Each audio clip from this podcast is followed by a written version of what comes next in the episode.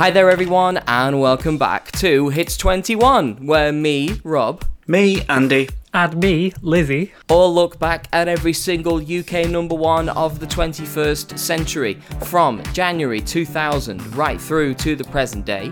If you want to get in touch with us, you can find us over on Twitter. We are at Hits21UK. That is at Hits21UK. And you can email us too. Just send it on over to Hits21podcast at gmail.com. Thank you so much for joining us again. You find us taking our first step into the year 2007.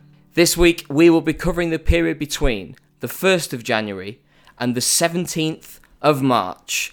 New beginnings.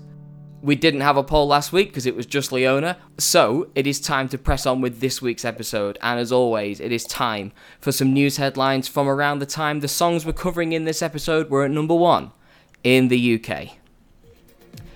Two people are killed and 36 people are injured when a National Express coach travelling from London to Aberdeen crashes near Heathrow Airport. Meanwhile, two helicopters collide in midair in Shropshire, and that killed one person and injured two others. Nine people are killed and several more are injured as Cyclone Kyrill hits the UK, bringing torrential rains and gale force winds. Meanwhile, the News of the World's royal editor Clive Goodman is jailed for four months after pleading guilty to phone hacking charges. And across the UK, thousands of cars are damaged after Tesco and Morrison supply faulty petrol containing silicon. Meanwhile, skywatchers everywhere are treated to the first total lunar eclipse in almost half a decade. The films to hit the top of the UK box office during this period were as follows. Night at the Museum for one more week after last year, The Pursuit of Happiness for one week, Rocky Balboa for two weeks, Dreamgirls for one week, Music and Lyrics for one week, Hot Fuzz for three weeks, and then Norbit for two weeks. And amid her custody battle with Kevin Federline, this is the point where Britney Spears uh, shaves her head. Sir Terry Wogan apologises after announcing that the wrong act had been chosen to represent the UK at Eurovision. Remember this one well. Singer Cyndi Almouzni was initially announced as the winner when it was in fact Scooch who had been chosen to fly the flag for the public. Let's see how they get on later in the year. Meanwhile, the last episode of Grandstand airs on the BBC, and the first episode of Skins airs on E E4. Speaking of Channel 4, on Channel 4, Bollywood actress Shilpa Shetty is declared the winner of the fifth series of Celebrity Big Brother. Throughout the series, however, Shilpa had endured prolonged racist abuse from fellow housemates, particularly from model Danielle Lloyd and S Club singer Jo O'Meara, as well as further insults from reality star Jade Goody, her partner Jack Tweed, and her mother Jackie Budden. Dark but formative week in my Definitely. life. Definitely. Uh, yeah. Lizzie, you'll definitely know, and Andy, maybe your experience growing up near Liverpool was the same, but I'd spent most of my life just surrounded by white people. Like, I hadn't spent much time with Indian kids and Indian families, which means that I don't think I'd ever seen racism directed towards an Indian person to quite the extent that it that it happened to Shilpa yeah. on Big Brother, and it was a big, like, even only being 12, 13 years old and having a very tiny understanding of the world. It, it, it wasn't even anything to do with the way that Big Brother necessarily framed the show and how they edited the footage, but I knew that something was wrong. I knew that there was. I remember just being very uncomfortable, and I remember not wanting to watch it with my mum because I was embarrassed to be watching it. If if you know what I mean, I don't know if you two had a similar kind of experience watching this at the time. I didn't watch it at the time. I've, I've until last year, I'd never seen an episode of Big Brother, so I just heard about it by osmosis. Um, and I actually went to school with quite a lot of kids of other races, so it was quite a big deal. Yeah, um, everybody was very much pro Shilpa. Not that anyone anyone wasn't, but um, yeah, it was quite the thing that was happening there. Lizzie, did you watch it? Yeah, I did. It was, um, like you say, it was kind of embarrassing and shameful to witness, but I feel like everybody did watch it. It really did feel like one of those, I can't believe they've actually left it in sort of things. Andy, how are the UK album charts looking at this point? I have a few big ones to talk to you about this week, but I have one colossal one to talk to you about this week. The very first number one album of 2007 is, in fact, the highest selling album of the whole decade. It is Back, Back to Black by Amy Winehouse. Oh, okay. Yeah. Yeah. which spends two weeks at number one uh, initially, at least, and then it returns. Um, it went 14 times platinum as of 2023. Holy balls! Wow. Within Wow. the decade itself, within the decade sales, it was the third highest selling album of the decade, which is impressive considering it only had three years of that decade. But in the whole uh, 21st century, looking back, it is the highest selling album of the 2000s and is the 13th highest selling album of all time in the UK. Uh, it's brilliant, obviously. It's brilliant. It deserves it. But wow. Wow. 14 times platinum. That is colossal. Uh, and only two weeks at number one with that. It was a proper slow burner. It's it's sort of consistently been big ever since, really, Back to Black, and thoroughly well deserved. But that is eventually replaced at the top by The View, with Hats Off to the Buskers, which went single platinum and was number one for one week. Probably not as good an album as Back to Black. Um, I think that's fair Probably to not. say. No. That's then replaced at the top by Not Too Late by Norah Jones, which also went to number one for one week and only went gold. Uh, joins that dubious club. So after Back to Black, it was a bit of a quiet week, but then we've got another big, big tastemaker for 2007. It's only Mika with Life in Cartoon Motion, which went to number Yes. one for two weeks and went five times platinum. Another belter of an album there. If only we had an opportunity to discuss Mika. Amy Winehouse then returned to number one for another week with Back to Black before being toppled by Kaiser Chiefs with their second album, Yours Truly Angry Mob, which stayed at number one for two weeks and went double platinum. Such a shame we won't get to talk about Kaiser Chiefs or Mika this week. Oh. Damn it! Oh, so unfair. But yes, this is the coming of the biggest album of this, well, not the century, the biggest album of the decade. We're a big fan of back two albums. We are. apparently. Yeah, Yeah. yeah. Lizzie, how are things in the states to open 2007? Just to add, I know we've already harped on quite a bit, but of all the people we never get to cover on this show, I think Amy Winehouse might be the saddest. Oh, I know. Definitely. I know. Unbelievable. Yeah. As I've previously mentioned, Irreplaceable by Beyonce was the US Christmas number one for 2006. And it stayed at number one until the 24th of February, when it was finally knocked off the top spot by Nelly Furtado and her single Say It Right. Hmm. Oh, It, yeah, it was the third single from her album Loose and was her second single to reach number one in America. It stayed at number one for one week and was eventually certified four times platinum, but sadly only got to number 10 in the UK. Stupid British public. After that, Justin Timberlake returned to number one with What Goes Around, Ellipses Comes Around. It was his third consecutive number one hit from Future Sex Love Sounds, and it stayed at number one for one week, eventually being certified platinum. Back here in the UK, it peaked at number four, while Take That were at number one with Shine. More on that later. And finally, for singles this week, American rapper Mims scored a number one hit with his debut single, This Is Why I'm Hot. It was the lead single from his debut album, Music Is My Savior. Yeah, I know. And it stayed at number one for two weeks. It was certified double platinum in the US, but it only got to number 18 in the UK later this year. This is one of those where, I, I mean, I do trust you, Lizzie, but th- this is one of those where sometimes I think, you've just made that up. Surely you've just made that up. Mims at number one?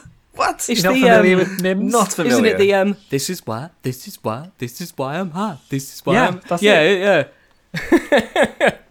Never heard Ah, it in see, my they life. really got into Snap and we didn't. We weren't that big on Snap. The best that we had was Soulja Boy, but they had like, I mean, Laffy Taffy was huge over Yeah, there. Yeah, it was, yeah. Um, and this is why I'm hot, and there's all sorts of other ones like that. So, over to albums. So, we've got Hip Hop Is Dead by Nas, which spent one week at number one, peaked at number 68 in the UK. Whoa. We have 21 by Omarion, one week at number one, got to number 24 in the UK, somehow beating Nas. I don't know. Then we have Dreamgirls, music from the motion picture. Two weeks at number one. ineligible for the main UK charts, but got to number two on the soundtracks chart. Then we have Daughtry by Daughtry, two weeks at number one, got to number 13 in the UK. Next up is Late Night Special by Pretty Ricky, one week at number one, failed to chart in the UK. Mm-hmm. Then we have Not Too Late by Norah Jones, three weeks at number one, as Andy mentioned, also hit number one in the UK. And finally, this week for albums, we have Infinity on High by Fall Out Boy. got to number one for one week, got to number three in the UK. And that's it from me. All right, then. Thank you both very much. Thank you for your patience, everybody. We are now going to get to the first new number one of 2007. Of course, the first number one was Leona Lewis, who stayed at number one for four weeks, and three of those weeks were in 2007. So the first new number one is this. I want to talk to you. The last time we talked, Mr. Smith, you reduced me to tears. I promise you it won't happen again. Do I attract you? Do I repulse you with my queasy smile? Am I too dirty? Am I too flirty? Do I like what you like? I could be wholesome, I could be loathsome, guess I'm a little bit shy. Why don't you like me? Why don't you like me without making me try? I try to be like Grace Kelly, mm, but all her looks were too sad. So I tried a little Freddie. Mm, I've got an entity mind. I could be brown, I could be blue, I could be violet sky, I could be red, I could be purple, I could be anything you like. Gotta be green, gotta be mean, gotta be everything more. Why don't you like me? Why don't you like me? Why don't you walk out the door? Getting angry doesn't solve anything. Okay, this is Grace Kelly by Mika. Released as the second single from his debut studio album titled Life in Cartoon Motion, Grace Kelly is Mika's second single overall to be released in the UK and his first to reach number one. However, as of 2024, it is his last. Grace Kelly first entered the UK chart at number 3, reaching number 1 during its second week on the chart, knocking Leona Lewis off the top spot. It stayed at number 1 for 5 weeks. Across its 5 weeks atop the chart, it sold 246,000 copies. Along the way, it beat competition from Same Jeans by The View, Too Little Too Late by JoJo, Exceeder ah. by Mason, This Ain't a ah. Scene, It's an Arms Race by Fall Out Boy, The Prayer by Block Party, Ruby by Kaiser Chiefs, and I Wanna Love You by Akon and Snoop Dogg. When it was knocked off the top of the charts, Grace Kelly fell one place to number two. By the time it was done on the charts, it had been inside the top 100 for 49 weeks. The song is currently officially certified two times platinum, so double platinum in the UK as of 2024. Andy, kick us off with Mika. Well, dear listener, I want to talk to you. The last time we talked, Mr. Smith, you reduced me to tears. I promise you it won't happen again. So I just have to let that theatrical side out there because it's Mika. Of course, I have to let the theatrical side out. That's what he's all about. Uh, oh, isn't this wonderful? Isn't this wonderful? I've been so looking forward to Mika arriving on the scene.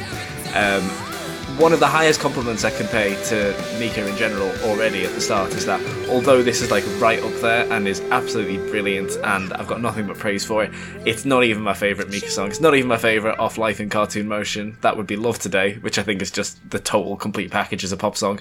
But this is just glorious. I mean, there's so much to unpack with this. First of all, the the whole story behind it and the subject matter of what this is, where Mika had been plugging away, trying to get a record deal under any kind of persona or any kind of sound or genre or style for quite a few years without success, and just sort of wrote this in frustration of like, look, I will do anything, I will do anything, just sign me, I will make myself, I will paint myself purple, um, I will do anything, you know, to get a record deal, and I like songs like that. I like sort of songs about the industry that are then cheekily used as a lead single. Um, but yeah, it's it's done with this kind of quirky, almost like vaudeville style to it, where it's like there's a lot of really old reference points in there, like Grace Kelly, who a lot of kids, including me, wouldn't have even heard of at the time. Like it's a really old reference point, and all the clips from the old movies that Grace Kelly's in as well.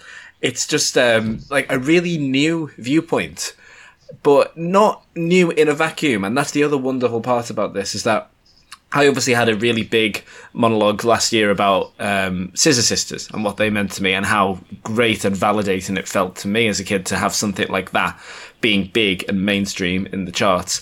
And although this is very different, it does still sit in that alternative queer kind of space.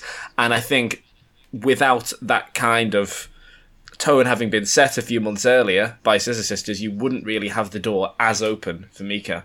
I don't think. I certainly don't think one connects directly to the other, but I think we're in a world now where this kind of flamboyant, slightly off kilter, slightly unhinged view of pop music, um, with a very queer sensibility and a very kind of flamboyant streak to it.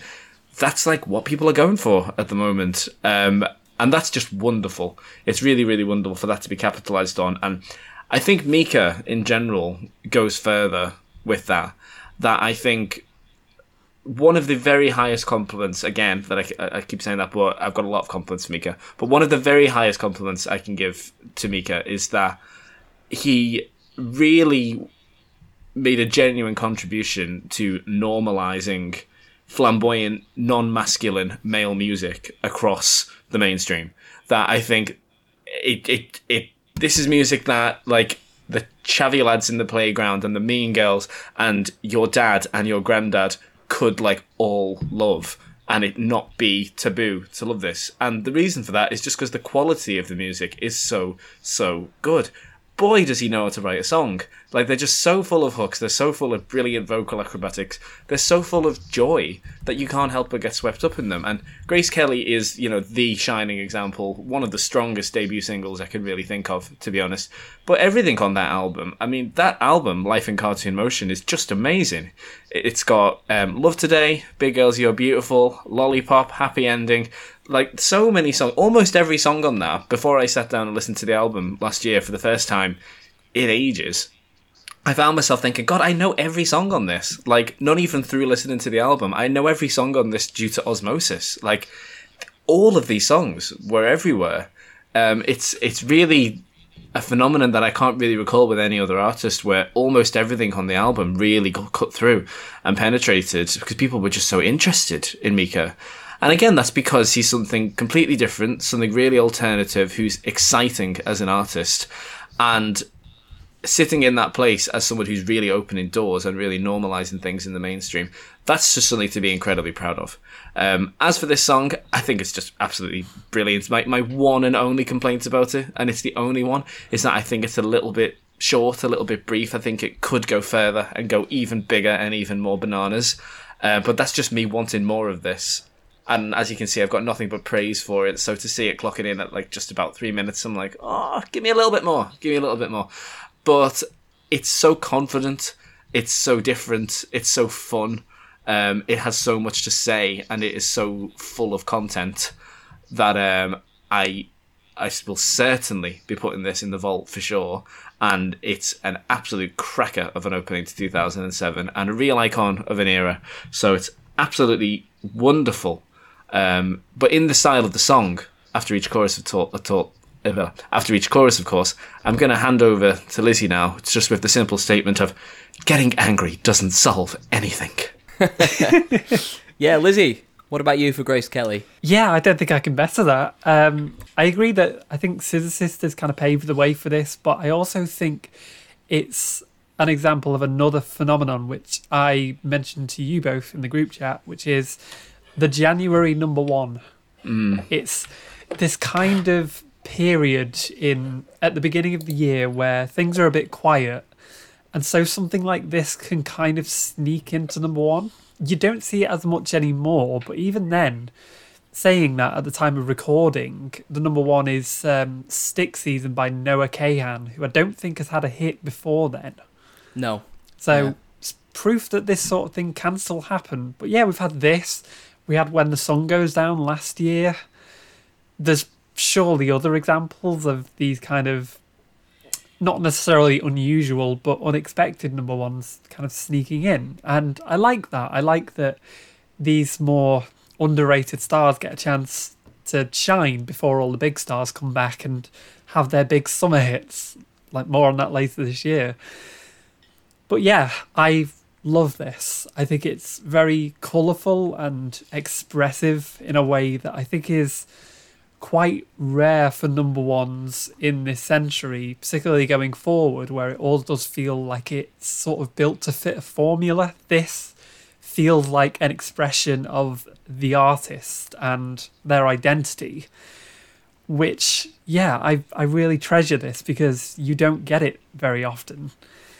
Um, I wrote a note here. It's like if Killer Queen by Queen was written from the perspective of the Killer Queen. and obviously it references, you know, Freddie and Grace Kelly. Yeah, I agree with you, Andy, that it kind of references points that aren't necessarily obvious in a modern context.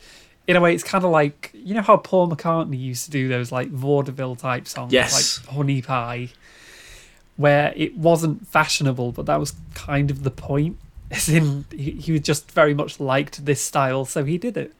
And with Mika, it seems like very much the same thing. It's his way of expressing himself and distancing himself from the crowd.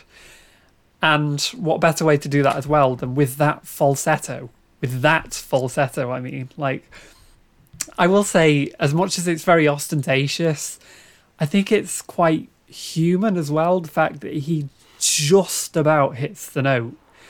I think if it was so like perfect and pristine, you'd get something like I don't know, "Sugar Baby Love" by the Rubettes, where it's like the sound a biblically accurate angel would make before they devour you. I think it, you do get the sense of yeah, someone putting it on for show, and it's impressive, but it's also like oh, you're you're flying too close to the sun there.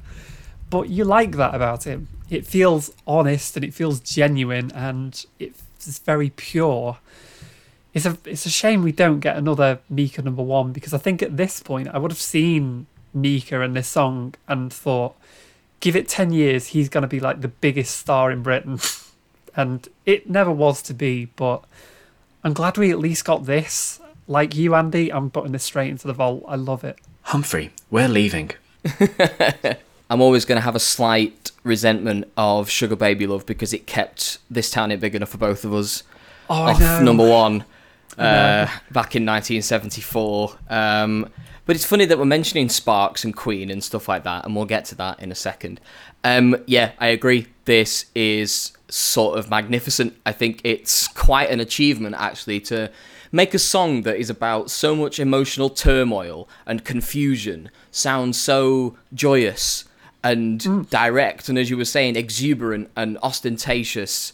Um, when we covered Scissor, Scissor Sisters, I remember having a little moment where I couldn't quite think of the word that I, I wanted to think of a word that kind of summed up my chemical, the My Chemical Romance and the Scissor, the, the Scissor Sisters songs together, and I think the word I was actually looking for was pride.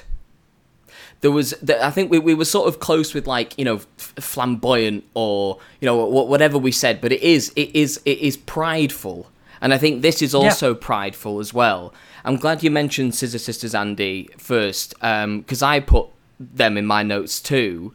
That there is a Scissor Sisters flair to this in the way that it tries to find the good in the bad, and that makes me think that Mika's label eventually were kind of happy to see this and happy to hear it and happy to push it out there after the success that I don't feel like dancing had already had.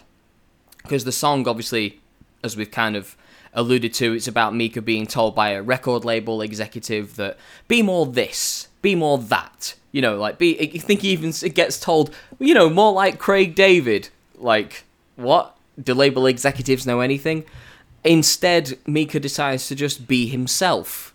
And this comes out just this loud theatrical marvel of a of a pop hit. You know it's so rare even I think past the 70s to get something that is just so as I was mentioning Sparks and Queen before something so glam.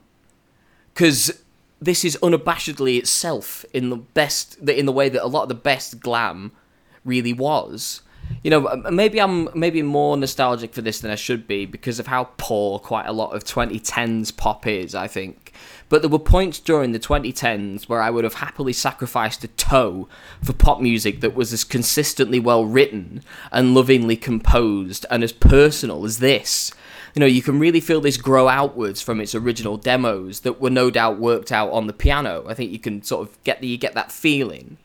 Mika said that he interpolated bits of the Barber of Seville into this as well, like bits of that opera. You know, th- this is basically a theatre kid being let loose on the charts, and it's Yeah. easy to see why it was the number one for so long because I think its attitude is infectious, and I think it proves that people can connect with this kind of stuff when it is put in front of them, like in January, where January is a known dead period for like. You know, labels just don't put anything out because no one's got any money because everybody knows how long January feels payment wise.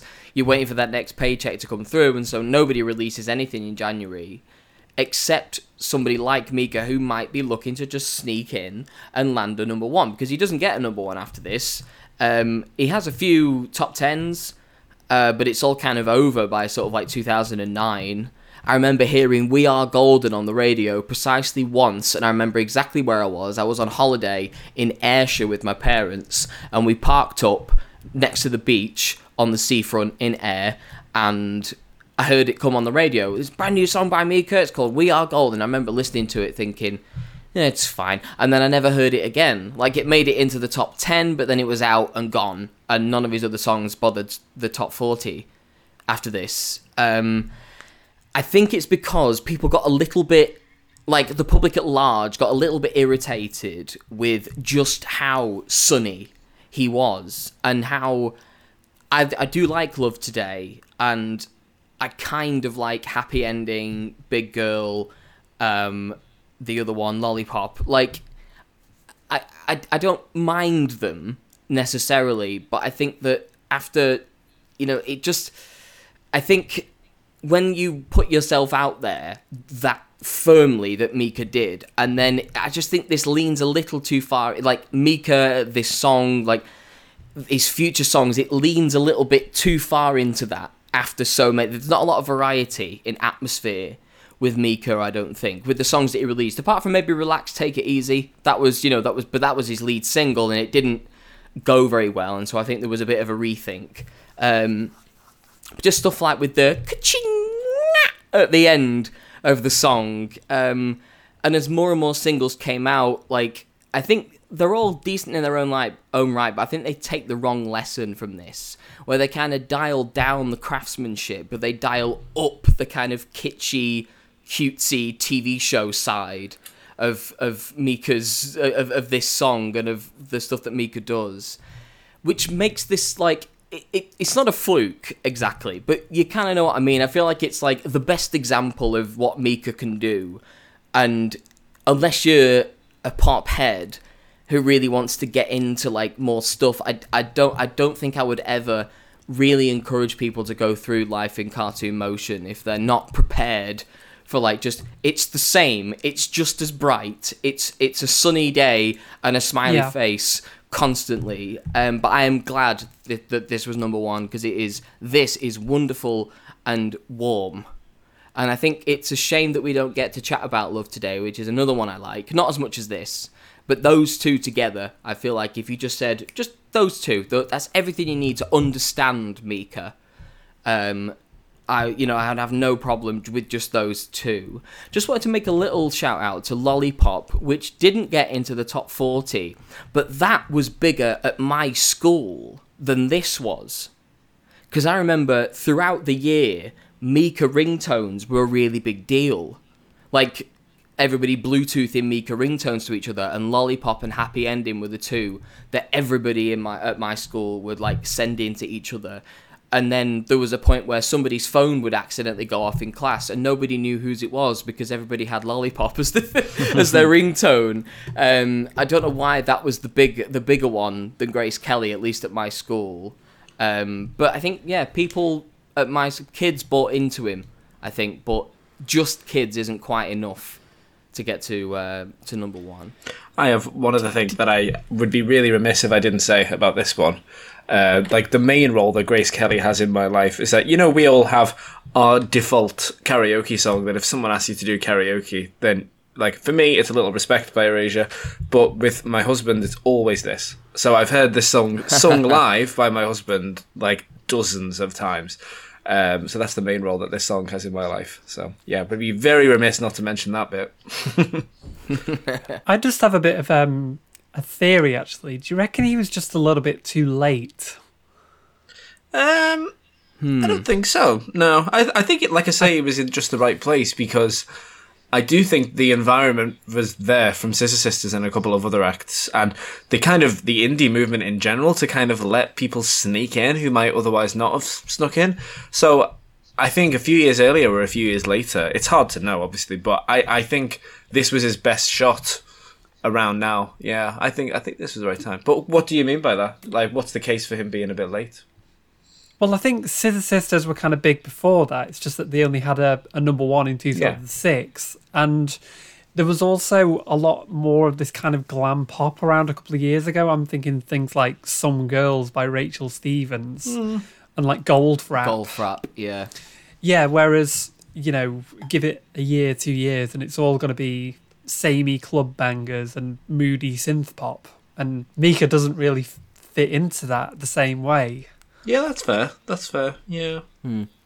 I I think that Mika was slightly too late in the sense that like by his second album, I think people moved on very quickly. I think we're about to enter a, a period of like significant upheaval and change.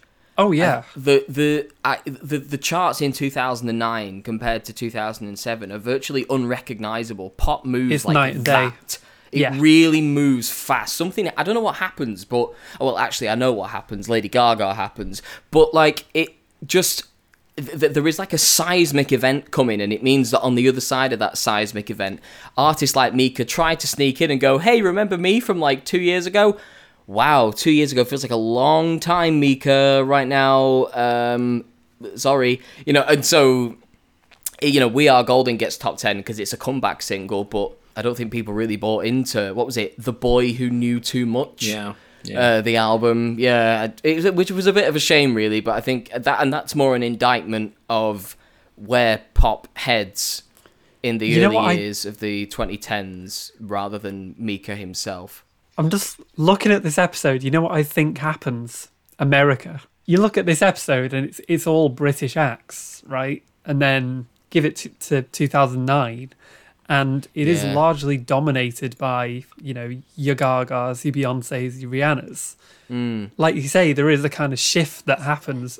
It means that sort of not top tier British acts kind of get left in the dust, and it's a bit of a shame. I think there's only one way to round off this segment.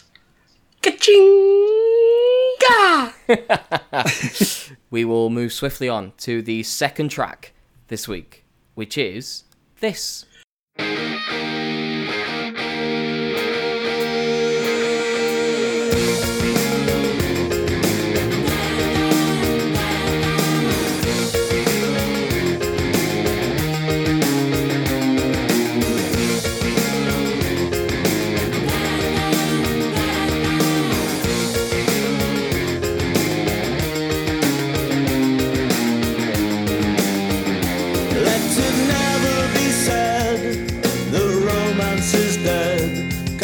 So little else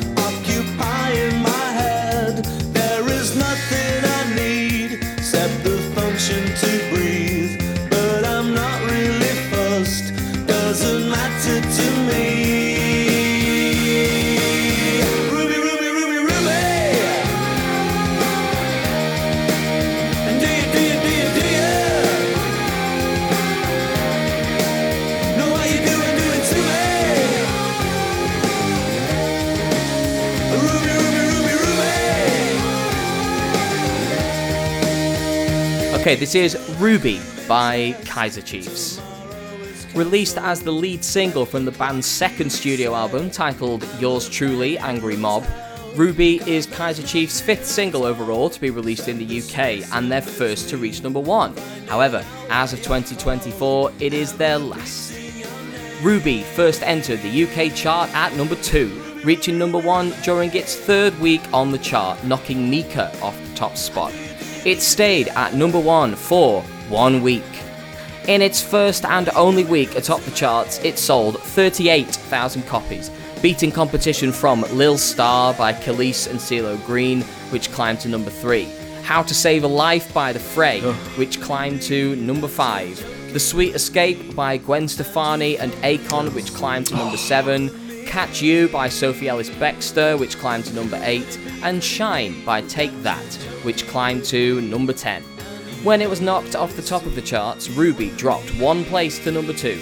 By the time it was done on the charts, it had been inside the top 100 for 43 weeks. The song is currently officially certified two times platinum, so double platinum in the UK as of 2024. Lizzie, uh, Lizzie, Lizzie, Lizzie, Lizzie, h- how are we uh, with Kaiser Chiefs? I never really got into the Kaiser Chiefs at the time because I didn't really have a need for them. Like I was already into a lot of the old British rock bands that influenced them, like the Blurs and Bowies and XTCs. And because I was a bit of a snob back then, I saw them as a sort of British rock continuity band who didn't have much of an individual identity of their own. A lot like Oasis, I thought they were maybe too derivative of their influences, and I found that a little bit difficult to look past. But in hindsight, I probably should have devoted more attention to them because, yeah, this is pretty good. It's got a lot of the usual, like, modern rock tropes, like the big sing along football terrace style chorus, the sort of Chelsea dagger type thing, but it's got a pretty solid, like, Stranglers esque groove underpinning the whole thing. It is very loud and infectious, but it's energetic and they kind of sell the sort of slightly detached Terry Hall style lyrics in the verses. Even though it is just a song about unrequited love ultimately, I think yeah, they they do enough to pull it off. I don't have an awful lot to say about it. I just think yeah, it's pretty solid and I'm sorry for not giving them more of a chance. Um I know Andy, you were a big fan of them at the time, right? A huge fan, huge fan. Yeah. So I'm curious to see where you come up from this because, like, their is this their second album? It is. Yeah. I'm gonna hand over to you in this slightly awkward way. Andy, what do you think? Oh, you missed such an opportunity to repeat what Rob did and cue me in with Andy, Andy, Andy, Andy. But that's fine. Uh, Um, I come at this from a really difficult point because I was a huge fan of Kaiser Chiefs and I remain a huge, huge fanboy of their first album.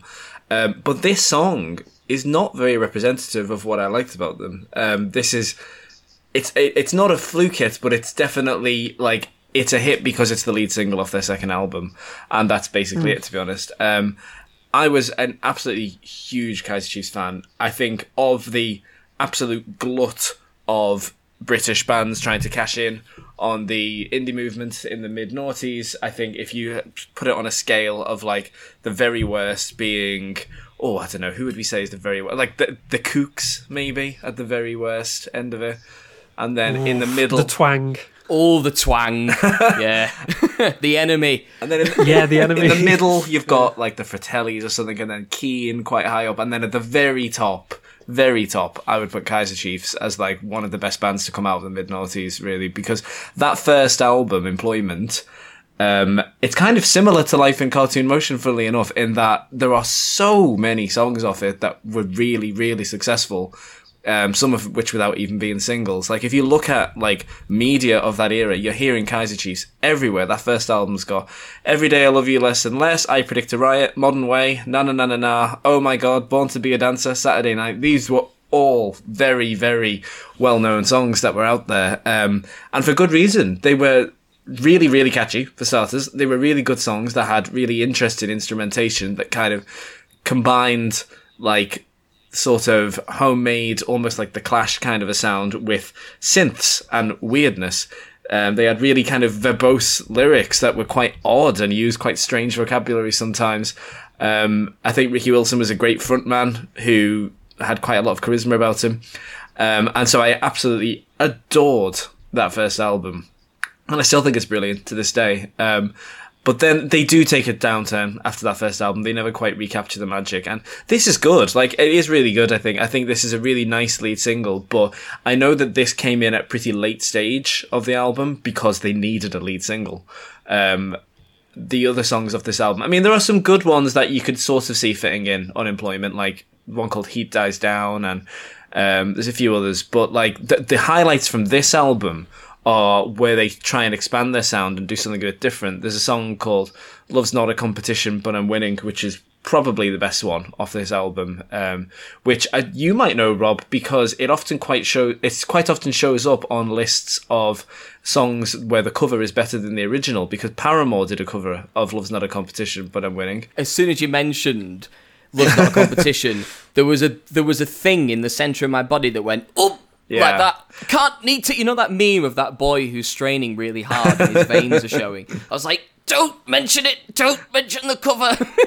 Well, that's what I'm here for. But uh, no, it was um, no, it, it is a lovely cover. But like their second album, they kind of expand their sound a bit, and they have a lot of songs that are quite good, but they're not very commercial. Like the title track of Angry Mob, um, and like Love's Not a Competition, but I'm winning, where they're very nice, but they're not the um kind of mod party that they were on the first album where in the first album you can easily see virtually all of the songs being sung by paul weller. You know it's it's it's like a sort of modern update of the mod movement really. So I love what they were about at first, and they were the first band that I ever chose to go and see live. I say chose to because the first band I actually saw live was when my friend dragged me along to see The Offspring in 2004, um, wow. and that was all right. But I, I chose to go and see the Kaiser Chiefs, um, and it was absolutely amazing time.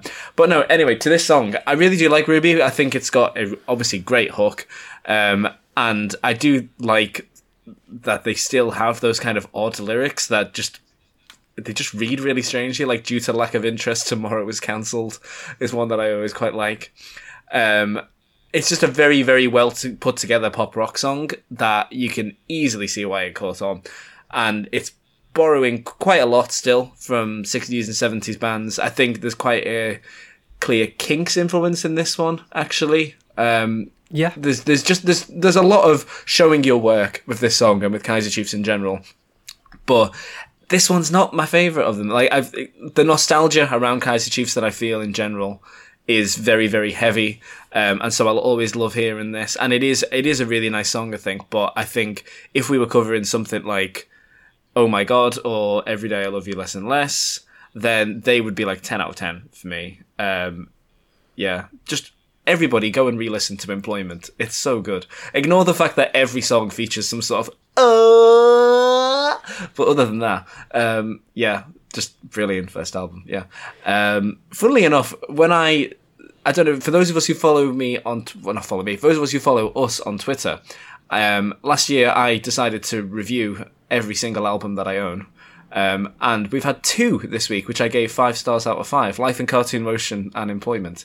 I gave both of them Ah. five stars. Yours truly, Angry Mob, was like three, unfortunately. So to answer your question in a very long-winded fashion, Lizzie, um, yes, I was a huge fan of them, but this is not particularly representative of them, unfortunately. But I do still really like this. Oh, interesting. Yeah. Andy, it's strange. Have you been reading my notes or have I been reading yours? Um, yeah, this is good. Pretty good. Um, I always think, like you, Andy, I think that Kaiser Chiefs are, are at their best when they're not like this. I, I prefer them when they're slightly stranger. Things like Yeah, yeah, Every yeah. day I love you, listen, let's and oh my god, like they had this quite slightly quirky, fidgety brand of you know the 2000s post Britpop indie rock thing when they really hmm. allowed themselves to kind of be that way. I always thought that things like oh my god and like things like this old backstreet dentist working a shirt with your name tag on drifting apart like a plate tectonic etc etc that was the kind that was the side of them i preferred. But it feels like for this second album they kind of got refined if you know what i mean. And it means that you get stuff like ruby which is you know it's a good showing of their skills and is basically a money machine with the ruby ruby ruby ruby because it's like proper sing along chorus where everybody it's the kind of chorus that everybody can get on board with. It's been sung at festivals and pubs and in living rooms and everywhere, you know, because everybody knows it, you know. And I've always liked the how the the, the the sugary kind of like power pop synth line afterwards. The uh, you know, it's that's very it's very 80s power pop that which which I'm, I'm I am kind of into. But I just find this to be a bit upper mid table Kaiser Chiefs Yeah. of those first two albums. Like it's decent. It'll probably qualify for the Europa League, but it's not gonna you know, it's not gonna win the title. If you know what I mean. It's yeah, just like kind Man of City. Yeah. Hey, well, um, more like Brighton at the moment, I suppose. Um, but I think it's also a great songwriting decision to bring the lead guitar lick back in under the second half of the chorus. And I've always, like you, Andy, loved that lyric that due to lack of interest, tomorrow is cancelled. Um, and I do think that going through life without a Kaiser Chiefs number one would have been a bit unfair because they were a staple of this particular period. They were a staple of this of this of this era, and they did they did deserve this as well because if only for the amount of grafting that they had to do beforehand as well because normally you get you know a, quite a lot of bands it, the, the average time span is like four years between starting as a band getting signed and getting your first hit you know you spend the first year rehearsing and playing a few gigs, the second gig making yourself tighter, the third year looking for a label, and then the fourth year you go over the top and that's it. But Kaiser Chiefs have been around in some form under different names since about 1996. So if you think like that's eight years of grafting between being in a band and getting the you know the, the one with uh, employment, and then another two years after that, three years after that to get a number one. You know, it's a long you know long time. And so I think you know fair enough they are a bit of a not exactly a rags to riches thing, but you know they they deserved a moment in the sun and they got it and they took it and that Ruby is very well executed um, for what it is. I will say though that like Kaiser Chiefs as they are in this kind of mold and the person that Ricky Wilson becomes, I find it very hard to draw the line between something like Every Day I Love You Less and Less and the the person singing that song being a judge on The Voice 10 years later. I always Yeah. find there's a, there- there is a disconnect where like he completely cleans up his public image. You know, if you look on the front cover of Yours Truly Angry Mob, he's got his hair down, his fringe is down, and his beard's a bit unruly and you know that sort of thing. And then you look at him on The Voice, and it's like he's got a very Cliff Richard 50s hairstyle. His beard is very well cropped.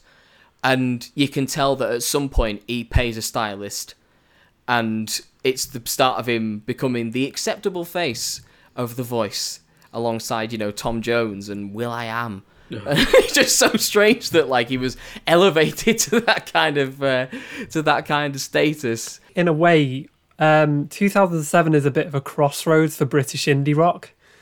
You either go two ways with your difficult second album. You do more of the same and it all kind of falls a bit flat, or you sell out and go full pop and you make it big. And the Kaiser Chiefs made it big. I just have a few extra things to add on this um, that I forgot to say. One of which was when you were talking about lyrics that you liked, um, Rob. I have to mention my favorite ever, which is pneumothorax is a word that is long.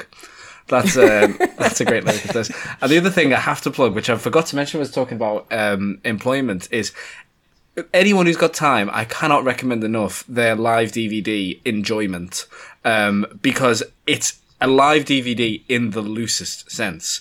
It's part like live performances for about 20 minutes of it, and the rest is a kind of made on the fly parody documentary about Leeds, narrated by Bill Nye.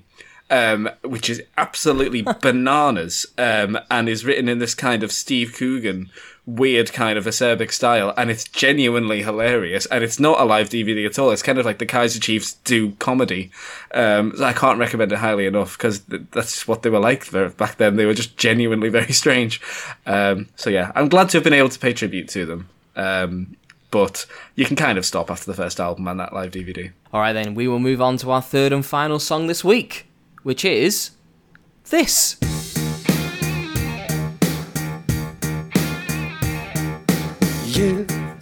You're such a big star to me. You're everything I wanna be, but you're stuck in a hole. And I want you to get out. I don't know what there is to see, but I know it's time for you to leave. We're all just pushing along, trying to figure it out.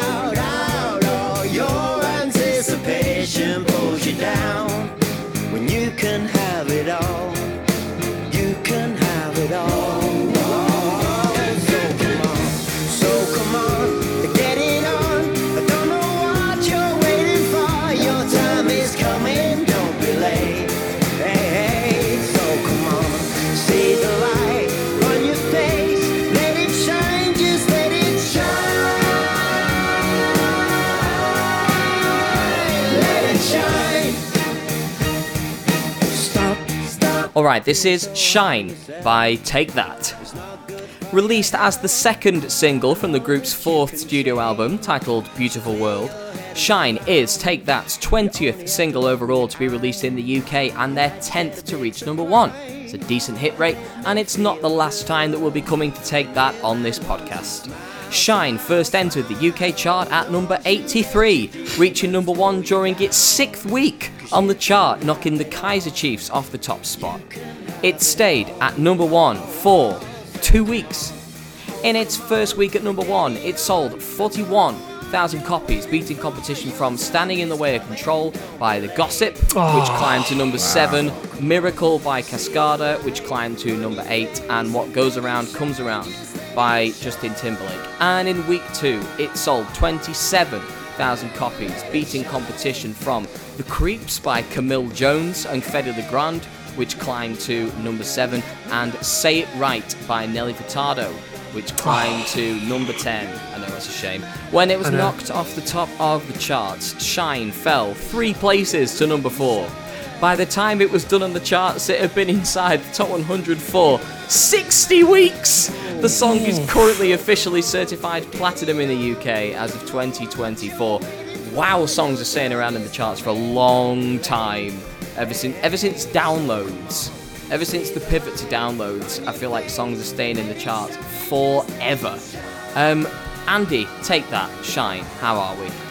I am. I am very much of the same sort of comments about this as Lizzie did about Ruby. In that it's just, it's just a nice song, and that's just sort of it. Really, that's all I have to say about it. Um, I think it's it does a really good thing of securing take that long term future, in that it's completely different to Patience um, in every sense. It's kind of like right, we've done a ballad, now let's do something up tempo. Um. We've done a ballad, now let's do something up tempo. We've done a Gary feature, now let's do a Mark feature. Um, we've done something that's kind of morose and heartfelt, now let's do something really cheery. It's kind of showing the versatility, and both Patience and Shine are really well written songs, they're really fun. Um, so it secures their long term future really well. As for this, I mean, the main thing that surprises me about it is that it came out when it did, because to me, this is just like a summer song. It's like the most summery of songs that when I think back to like summer 2007, it would probably be this song in amongst there somewhere. Um, so I'm really surprised it came out when it did, but that's just a random thought. Um, there are a few criticisms I have of it. Um, one is that I just I've never bought Mark Owen as a frontman, to be honest. I think his voice is just a bit, you know, let me know, yeah, yeah, all that matters to me. So, um, just I don't know. He reminds me a little bit of Ashley Peacock, where a lot of the time I'm like, "Stop being so hard on yourself, Uncle Fred." you know? Yes. Um, oh god. so I mean, I'm being mean, but if, if we're going into because we've we've talked about two artists so far who you know have got by on quite a lot of charisma with Mika and with Ricky Wilson in the early days, and then you've got little Marco and he's doing his best. Um, but it's a really, really well written song. It once again shows off Gary Barlow's intense talent for bridges. That the bridge is the best bit about this song. Once again, there. Let me know ya, let me know ya. You're all that matters to me. It just really takes you away into the last act of the song, um, which is lovely. Um, the main thing I remember about this song is the Morrisons advert. Like, it, I think to a lot of people, this is just the Morrisons song. Um, Yeah. and they've used it many times since. But the the initial period of it, I remember, is those stupid adverts where celebrities kept bumping into each other in Morrison's. Where I remember one where Anton Du Beke bumped into Lulu, like in the veg aisle or something. Like, I remember um, Phil Jupitus actually joking about this on Buzzcocks about how funny those adverts were. That there's one where. Um, Alan Hansen looks at some bread, picks one up, and goes, "Oh, great value," and throws it into the trolley. and all of this is to the tune of "Shine." So, um, yeah, I mean, I always think of Morrison's when this song comes on, but yeah, it's a really, really nice song, and it also has that one bit, the compliment moment, which is the "Stop, stop." Being so hard on yourself. Yes. yeah. Ah. Yeah, um, which is a lovely, lovely bit. Yeah, um, it's just a really, really nice song. It's funny you should mention Morrison's because on the Rate Your Music page for Shine, we take that in the comments over on the left hand side. One of the one of the comments in big capital letters is right now at Morrison's we've got a two for one offer on chicken breast. Oh, hello, Lulu. What you got there? You got some curry, have you? um, at the time, I absolutely love this, and I have been known to profess my love for it in recent years. But honestly, right next to Patience, I just find this to be less emotionally resonant these days, despite the volume at which it is performed. I think it's just less impactful. Like, like don't get me wrong. Like, I still enjoy this a lot. I like that this week has been defined by bright, sunny, positive pop rock songs. All three of them. They all wear their hearts on their sleeves and they're about identity and love and friendship. You know, I'm always going to have time for rock songs that aren't all, you know, macho and masculine and are about things like, you know, it's just one friend like this one saying to another, hey, I love you. Hope you feel better soon. You know, that kind of motivational poster kind of uh, anthem, if you will. And it is a good display of Take That's strengths as a unit, where you've got, you know, Barlow on piano, Howard and Jason doing some lovely backing vocals, Mark doing his best up front, even if, and this is something that was pointed out to me by a friend of the podcast, Edward Thomas, and I have not been un- a- uh, I've not been able to unhear it since. It's so funny in the first verse Yeah. when Mark says, "You're everything I wanna be," and it like the the, the vocals, Yeah. like, whatever Yeah. vocal smoothing they've done on his voice just makes it sound like someone's like pinged his vocal cord. At the same time, it's just "You're everything I wanna be." it's like something you can really replicate. yeah, it's really, really kind of silly.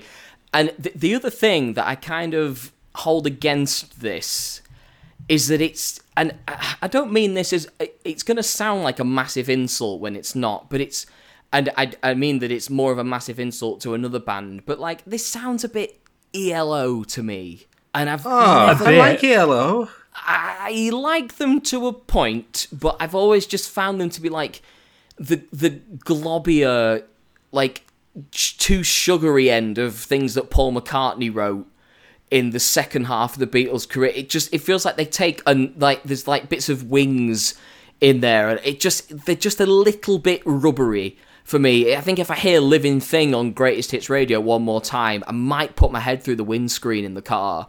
Like it just, I feel like if I hear that string section, the it just, I've I've heard them too much over the years. I've heard them far too much over the years, and they're lesser elements have stuck out to me a bit too much over the years. And this reminds me a little bit too much of ELO these days for me to be just that totally on board with it. I don't necessarily dislike ELO. I just find I like them, but I find them difficult. I just I Jeff Lynne is I, you could kind of feel it on um uh, the the new Beatles one that like what was that called again? Now and then that was it. That Jeff Lynne's hands had been on it at some point. Where it just I just I find them a bit too saccharine. I think saccharine is the word, and I think that with this, with all the vocal smoothing, this has a similar kind of saccharine quality that I can't quite look past. Um, Lizzie, it sounded like you agreed. How do you feel?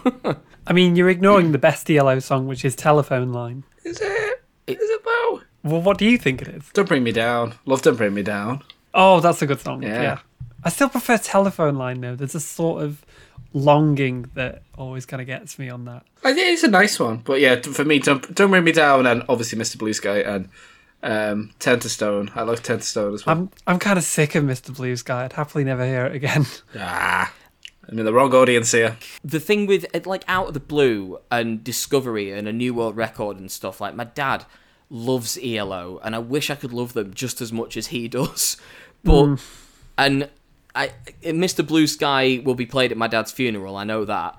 And so i have a hard time feeling any kind of animus towards that but it just it i just i find them i do like them. It's really strange to come at it like this. I do like them but i will always be stopped from loving them because there's just this slightly it's just this slightly rubbery bubblegum like not Yeah, bubblegum pot but like actual physical bubblegum stickiness to them yeah, a plasticky whiff. I know what you mean. yes yeah but sorry yes uh shine take that how, how are we I mean, I'm kind of bringing that up because I don't have much to say about this. I have very similar feelings on this one as I had about Patience, in that I think it is similarly well crafted as a pop song, but it's too polished to be striking in any way. And there's also a similar quasi religious thing going on in this. And the chorus is arguably even more blatant about it. You know, your time is coming, don't be late and yeah, I agree with you. Um, Mark isn't as strong a vocalist as Gary Barlow, and the sweetening they've done his voice makes him sound ridiculous. I think if they had just left his voice as quite open and raw, I would have liked that a lot more. I thought that would be more kind of honest, but instead they've done, like you say, Rob, this horrible thing where it sounds like someone twanging an elastic band. It doesn't suit him at all.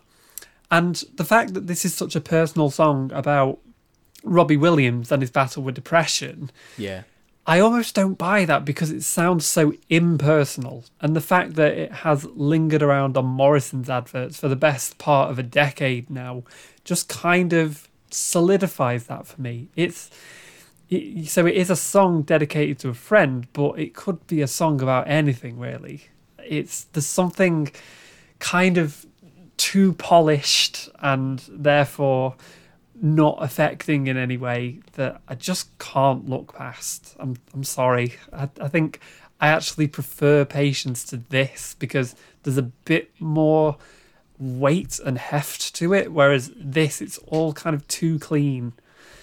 And as much as it's obviously a well written pop song, it's just not quite enough. Mm, I do get that, actually. Yeah, yeah. So before we go, b- and before we um before we check whether we're going to put anything into the pie hole or the vault, I'm introducing a new feature, and it's called "Did Rob Buy It?" or "Did Rob Buy It on iTunes?" Yeah, we'll call it that. Um, because this uh, Christmas 2006, I got my first iTunes voucher, and for the next two years, I spent a lot of time buying music on iTunes. Um, so, Grace Kelly by Mika, I bought that and Ruby by Kaiser Chiefs. I also bought that. I didn't buy Shine because I already had Beautiful World and had ripped it. I did buy Shine. Well, there we go. Th- th- through a couple of us, you know, we have, you know, we have bought it. The other other songs I bought um, around this time, I'm, I'm fascinated by my 12 year old self right now. But so, yeah, yeah, by Bodyrox. Um, Stars in Their Eyes, Just Jack. Um, Put Your Hands Up for Detroit. I bought that. Um, I Love You by Ordinary Boys. How to Save a Oh. Life by The Fray. Um, Raoul by The Automatic. Um, Boogie Tonight by Booty Luv. So I, Yes. I was on the right side there. Same Jeans by The View. Um, No. I bought Bet You Look Good on the Dance Floor. Um, this Ain't a Scene, It's an Arms Race, Fall Out Boy. Um, the Saints Are Coming, U2 and Green Day. I didn't buy the jeez. single, I bought the video. The video. I bought the video. Um, Crystal Ball by Keane. Uh, Golden Touch by Razorlight. The Prayer by Bloc Party. The the Big Brother title theme by Mask. um, Run by Snow Patrol. Ugh. Um, Standing in the Way of Control. Gossip. Um, Tribute by Tenacious D. I was one of those kinds of kids. Um, Slam by Pendulum. Golden Skans. Klaxons. Yes. Clint Eastwood by Gorillaz. Perfect and then Exceeder by Mason. Um, Love Don't Let Me Go by David Guetta, which I heard for the first time in 17 years on the radio last week. Um, Wow. Calm Down Dearest by Jamie T. Clubfoot by Kasabian, LSF by Kasabian, Black and White Town by the Doves, Feels Just Like It Should by Jamiroquai, and Run by Selassie Atiaz. They were all on the FIFA 06, FIFA 07 soundtrack. Um, Guns Don't Kill People, Rappers Do. Goldie Lookin Chain. Um, Love and Peace or Else by U2, which is strange because I had that CD, um, How to Dismantle an Atomic Bomb. And Bittersweet Symphony by The Verve. It's they're buying the, all of the, bought all of those on the 31st of January 2007. All in one day. yeah, all in one day. Jesus Christ. Yeah. Wow. At a cost of, if we're talking like 79p each. Well, uh, unbelievably, some of them were a bit cheaper, and it only came in at like nine quid. Can you believe it? I feel like I've just done that Peter Kay joke about Netto, about his friend doing a trolley dash round Netto, piled it up eleven quid, um, and it, it feels like I've just done that.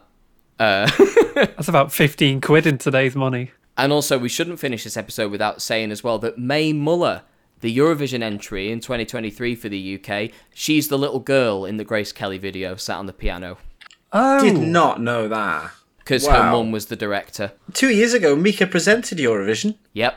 And uh, So- I must say, I was full of compliments for Mika, but oh boy, was he a bad Eurovision host. oh, he didn't do well. Just before we go, we're going to check.